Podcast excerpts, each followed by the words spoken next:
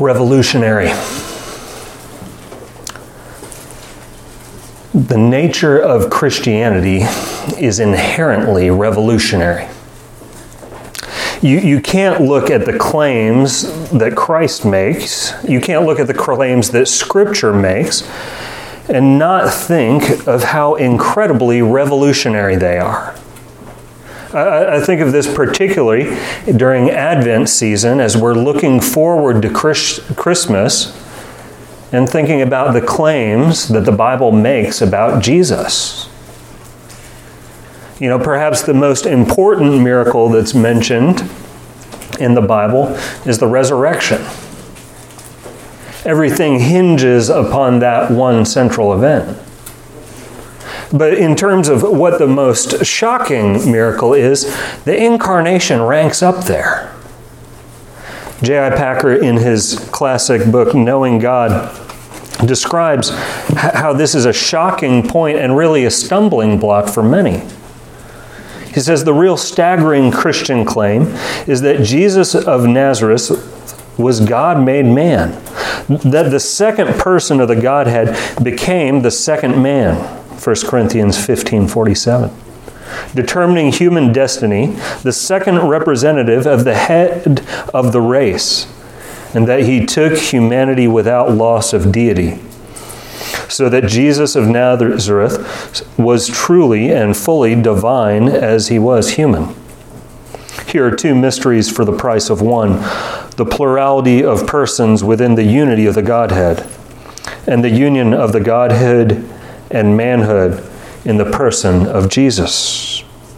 It is here, in the thing that happened at the first Christmas, that the profoundest and most unfathomable depths of Christian revelation lie. The Word became flesh. God became man. The divine Son became a Jew. The Almighty appeared on earth as a helpless human baby unable to do more than lie and stare and wriggle and make noises, needing to be fed and changed and taught to talk like any other child. And there was no illusion or deception in this. The babyhood of the Son of God was a reality. The more you think about it, the more staggering it gets. Nothing in fiction is so fantastic as this truth of the incarnation. Christianity is inherently revolutionary. You can't read the type of claims that Christianity makes without undergoing a radical transformation. We've just heard singing mentioning a king of kings. That is an authority claim. That is a, claim of dominion over all things. You can't hear that. You can't claim to believe that without going through a radical transformation. But even though Christianity is inherently revolutionary, one of the most important things we've got to determine is what type of revolution is it? Re- revolution, I've been throwing that word out there. It might be helpful to uh, define it a little bit. When, I when I'm talking about revolution, revolution is over an overthrow of ruling powers for the purpose of establishing new ones. That's why we no longer pay homage to the sovereign over England. We don't have a king, we don't have a, a queen ruling over this nation. It's the overthrow of ruling powers for the purpose of establishing new ones. But the, in the nature of our Christian life as it currently is, the revolution isn't one of external circumstances. When you look at the revolutions of the world, most of them are concerned with how can we change our external circumstances to make our lives better. The inherent nature of the revolution presented in the incarnation, death, and resurrection of Jesus Christ is a revolution of a different sort.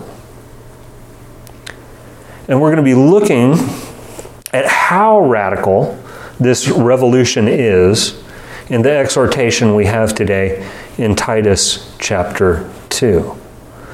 The, the claims in part of this are extremely, mind bogglingly shocking. That unless you understand Christianity as a revolution, you will not understand why these claims are made. Read with me, if you would, Titus chapter 2, beginning in verse 7. Hear the word of the Lord. This is the Apostle Paul speaking to Titus. Show yourself in all respects to be a model of good works, and in your teaching show integrity, dignity, and sound speech that cannot be condemned, so that an opponent may be put to shame, having nothing evil to say about us. Bondservants are to be submissive to their own masters in everything, they are to be well pleasing, not argumentative, not pilfering, but showing all good faith, so that in everything they may adorn the doctrine of God our Savior. We have in this passage several shocking statements. This whole paragraph, we covered the first half of the paragraph last week, and we'll be covering this second half this week, has to deal with doctrine. The passage started out, but as for you, teach what accords with sound doctrine. And we talked a little bit last week, and it bears repeating, about how doctrine's a little bit different than what we would expect it. You know, when we, we think about doctrine these days, you, you think of long, tedious theological books that d- describe, you know, these nitpicky theological ideas. But what, what follows in the paragraph is very practical ways in which men, women, Titus, slaves, old women, young women, old men, young men, all, the way in which all these people are to practically live their everyday lives in a way that honors and glorifies God. So we had to rework our definition of doctrine a little bit. We said uh, doctrine simply means the content of teaching, but part of our problem is we have a, a bad concept of teaching because when we think of teaching, we think of going out and sitting and having a desk and writing on note paper. But I, I want you to think of more practical teaching than that. I want you to think of teaching like somebody teaching you how to play the piano, or somebody teaching you how to cook. The, the, the true nature of teaching is equipping somebody to a purpose. And so the, the, the, way you find out whether or not somebody has a good piano teacher is by hearing them play. Whether, whether the way in which you find out if somebody has a good cooking teacher by sampling some of their food. Might be dangerous if they're not a good, good cook. The way in which you determine what type of God somebody has is by looking at their lives. And this entire passage is exhorting people to live in a way that is radically different than the rest of the world as a reflection of the character and nature of their God. If our God is who He says He is, then we should live in a way that is radically different than the rest of the world we see in Titus's example that it changes the way we treat our enemies. By the way, this revolution that we're talking about is an internal revolution. The, the revolution that Christ comes eh, to establish is one that is a change of our internal reality not our external circumstances. And, and, for Titus, the exhortation reveals how we have a radical change in how we treat our enemies. He says to Titus, Show yourself in all respects to be a model of good works. In your teaching, show integrity, dig- dignity, and sound speech that cannot be condemned, so that an opponent may be put to shame, having nothing evil to say about us. I don't, know if you know this about human nature. Uh, but people reach conclusions and then search for evidence to support it. Uh, I'm, I'm, tempted to bring politics in here at this point, but I'll, I'll try and avoid that mess. People reach a conclusion and then they'll look for support to it. By the way, this, this, is, this shows itself up in, in all sorts of ways. If somebody has a negative, exam, a, a negative idea of you, guess what they're going to see? They're going to notice all the bad things you do all the, and all the good things you fail to do. If somebody has a positive view of you, what are they going to be looking at? I mean, looking at the nice things you do, the good things you do. They might even dismiss some of the bad things you do. And so uh, people reach conclusions and then they add evidence in later on. By the way, this is something that's going on with, with the opponents of Christianity in Crete. Paul's saying, look, they're looking at you. And do you know what they're looking for? They're looking for ways to dismiss you as a messenger of God. They're, they're looking for reasons and excuses to dismiss the ideas that you're presenting about God and who He is. They don't like you because of what you said about sin and righteousness and forgiveness and this Jesus person and the cross. Those things are offensive. To say we, we needed to be saved like that, to say we need to be submitted to that king. So they're looking at you and they're looking for an excuse to disbelieve you. They're looking for an excuse to accuse you says, uh, What I want you to do is live such a good life and to treat them so well that they have nothing bad to say about you or your God. And they'll be ashamed of the fact that they can't find it. This is the way the Christian revolution says to treat your enemies. if you look at any other revolution, how do they treat the opponents of the revolution? They're traitors to the cause. They're oppressed, suppressed, or killed. They're eliminated.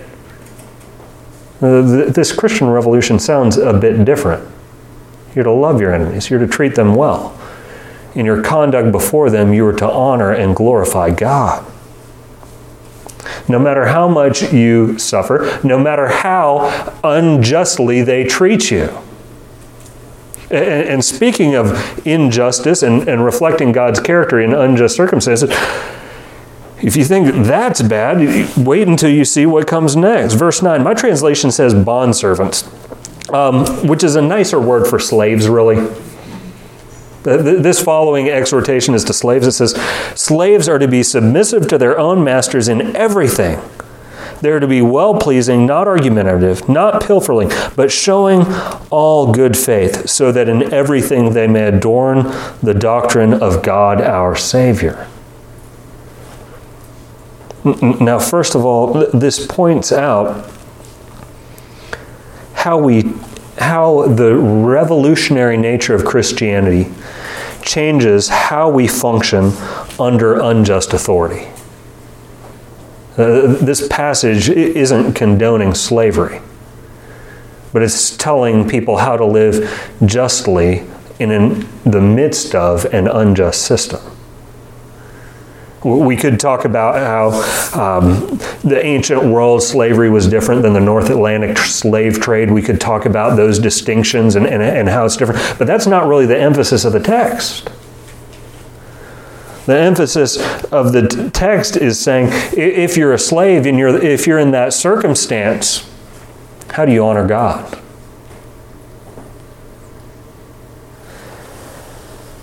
We are to look at how do we function justly in the midst of an unjust situation. And I, I, it's hard to imagine a worse situation than being a slave.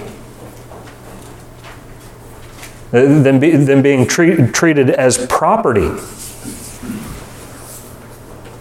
When we look through Scripture, we see a lot of examples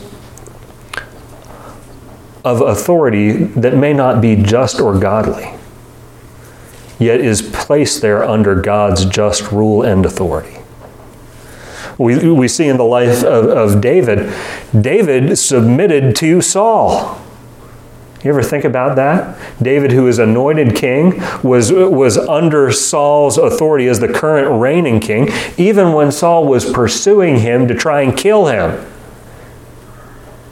David had opportunity after opportunity to kill Saul, to get rid of his problems, to establish himself on the throne. And he could have come up with a lot of good reasons to. Instead, what does he do? Even though uh, the authority is unjust and it's unjustly persecuting him and unjustly pursuing him, he submits to the overarching authority of God in having an unjust leader and ruler of the people and does not rebel against him. We, we see it in, in some of the other exhortations. But by the way, as I talk about this kind of authority and things like that, there's certain concepts that are lost on us in our modern day and age. Uh, one, one of the things I'm doing right now is I'm reading, uh, I'm starting to read. I start a lot of books, I, I, don't always finish them all, but I'm starting a book on Jonathan Edwards. And I'm, I'm just in the introduction now, so, uh, and it's like an, it's a thick book, so there's chances of me making all the way through are, are slim to none. Uh, but as I'm starting this book, one of the things it's mentioning in the introduction is trying to get modern readers into the mindset of the cultural setting that Edwards lived in. And one of the things it's mentioning that we have a hard time relating to is that Edwards lived in a hierarchical society. That is, you had to understand who was above you, who was below you, who was your social superior, who was your social inferior, how to relate to them, how, what your responsibility was to those over you, what your responsibility was to those who are under you. And in most of our relationships in this day and age, we don't think in, let's see, vertical terms. We don't think of who, who's above and below. We, just, we, we think more in horizontal terms, like everybody's kind of equal. You know, we're all kind of on the same footing. Uh, we're all created with certain inalienable rights, you know, things like that are ingrained in our culture and thinking. But in the ancient world, the world in which the Bible writes, and really for most of history, is one that is largely hierarchical, where understanding who's above you and who's below you, and what the proper response to them and responsibility to them is, was extremely important. Now, we still have it a little bit in our culture you know, you, we have teachers and students. That's a, uh, an important relationship to understand. Okay, what's what's the teacher's job? What's my job in response to the teacher? How do I respond to them? Or as a teacher, what is my responsibility over the student? We have it in, in government. We have it in uh, police work, under, understanding the nature of the law and its authority over us. But here is a situation where there are people under authority, and that authority is not necessarily a righteous, a, a godly, or a good ruler. We, we see this in an example from Paul. Paul, in, in his writing, says to pray for the rulers and, and those in authority over you. I believe that's in, in Philippians. Uh, he's writing to Philippians in the midst of a government induced persecution. Uh, some people believe that that was written during the time of Nero. Now, when you hear, you know, pray for those who are in authority, you make sure that you're submissive to the rulers and the authorities, and then you think, well, who's on the throne at that time? Who's ruling the empire of Rome at that period? And you think it's Nero who sets Christians on fire Now, if it's an earthly revolution, what do you do when somebody starts lighting your people on fire? You fight back. You rally the troops. You gather everyone. But the Christian revolution is of a different nature. We see it in Jesus' relationship to earthly authorities, in his relation to Pilate. He doesn't, he doesn't come in and overthrow, he comes in meek, he comes in humble this internal revolution exists in anticipation of a final revolution. So, as we say all these things, that it's an internal revolution, that doesn't mean that Christianity ignores people's external circumstances. Doesn't mean we have an excuse to ignore people when they're needy, when they're hungry, when they're desperate, when they're impoverished. And in fact, the internal revolution that we experience necessitates that we respond to those needs. And the internal revolution we have is preparing us for an coming external revolution. There is coming a time when all injustice will be set aside. There is coming a time when all wickedness, all evil is going to be destroyed.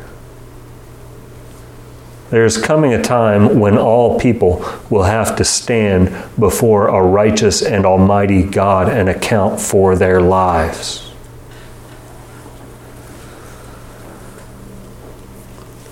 This is one of the reasons why we try and live just lives in an unjust world. We try and live godly lives in an immoral world. We try and reflect the character and nature of our God in such a way that the people around us notice. By the way, the worse circumstances you're in, the more opportunity you have to bring God glory through those circumstances. You notice in all, in all these exhortations, the one who he really emphasizes what they can give to God is the slaves. He says, Bondservants are, are to do all these things, to be well pleasing, not argumentative, not pilfering, but showing all good faith, so that in everything they may adorn the doctrine of God our Savior. As a slave, they have much more opportunity to bring God glory. Why? Because they're in worse circumstances. And because they're in worse circumstances, they can show more the character and nature of a, God who is merciful and just and gracious to those who oppose him.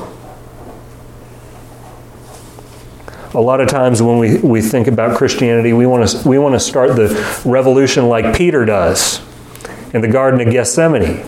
He sees the soldiers approaching. He thinks, all right, it's go time.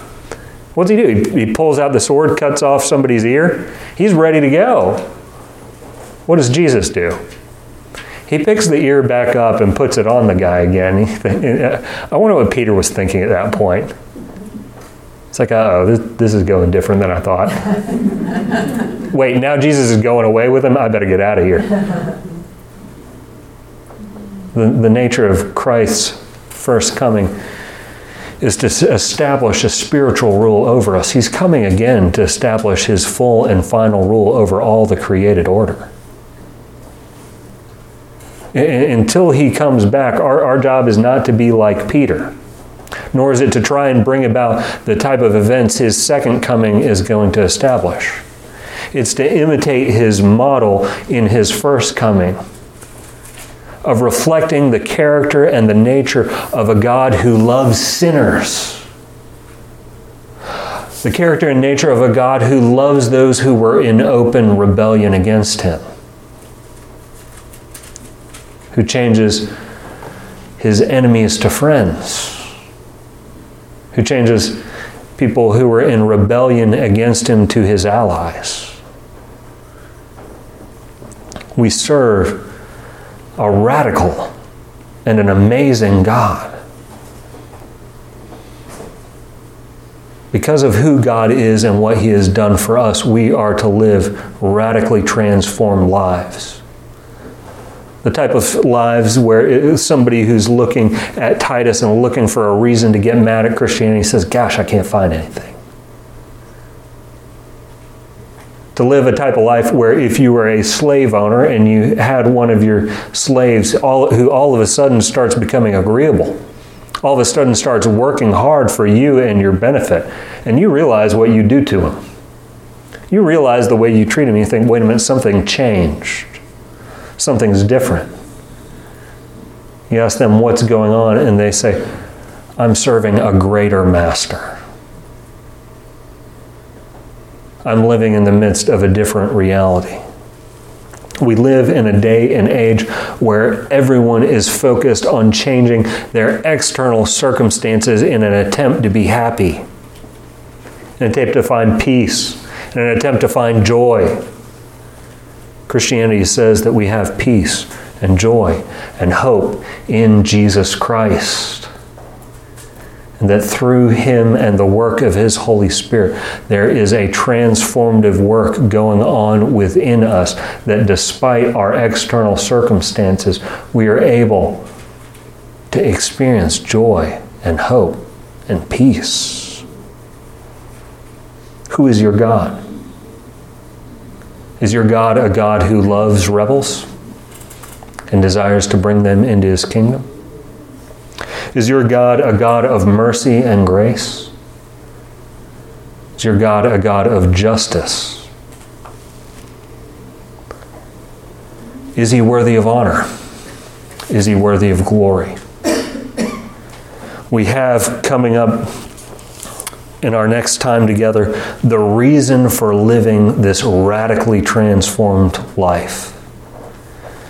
And it has to do with the appearance of God's grace in the person of Jesus Christ and the coming glory that comes with Jesus' second coming. This Advent season, as we're reminded of the Christ who came to earth, of the God made man, don't forget that in order to honor that first coming, and in anticipation of his second coming, we should live revolutionary lives. In anticipation of the establishment of his kingdom for all time, for his glory and honor will not fail. Amen. Let us close in prayer. Heavenly Father, we thank you for your grace and mercy to us. Lord, we thank you that you took those who were in rebellion against you and brought them to your side. Lord, we thank you that you took people who were enslaved to sin and freed us. We thank you, Lord, that you loved us despite our sin and that you loved us too much to leave us in our sin. Lord, we pray that as a result of your word, as a result of your spirit, as a result in living in light of the reality of Christ's first coming, as a result in living in anticipation of Christ's second coming, that we might be a people who are radically transformed from the inside out. That you might receive all honor, all glory, all praise through the lives of people who are radically committed, who are zealous for your glory and for your kingdom. In the beautiful name of Christ Jesus, the King of Kings, we pray. Amen.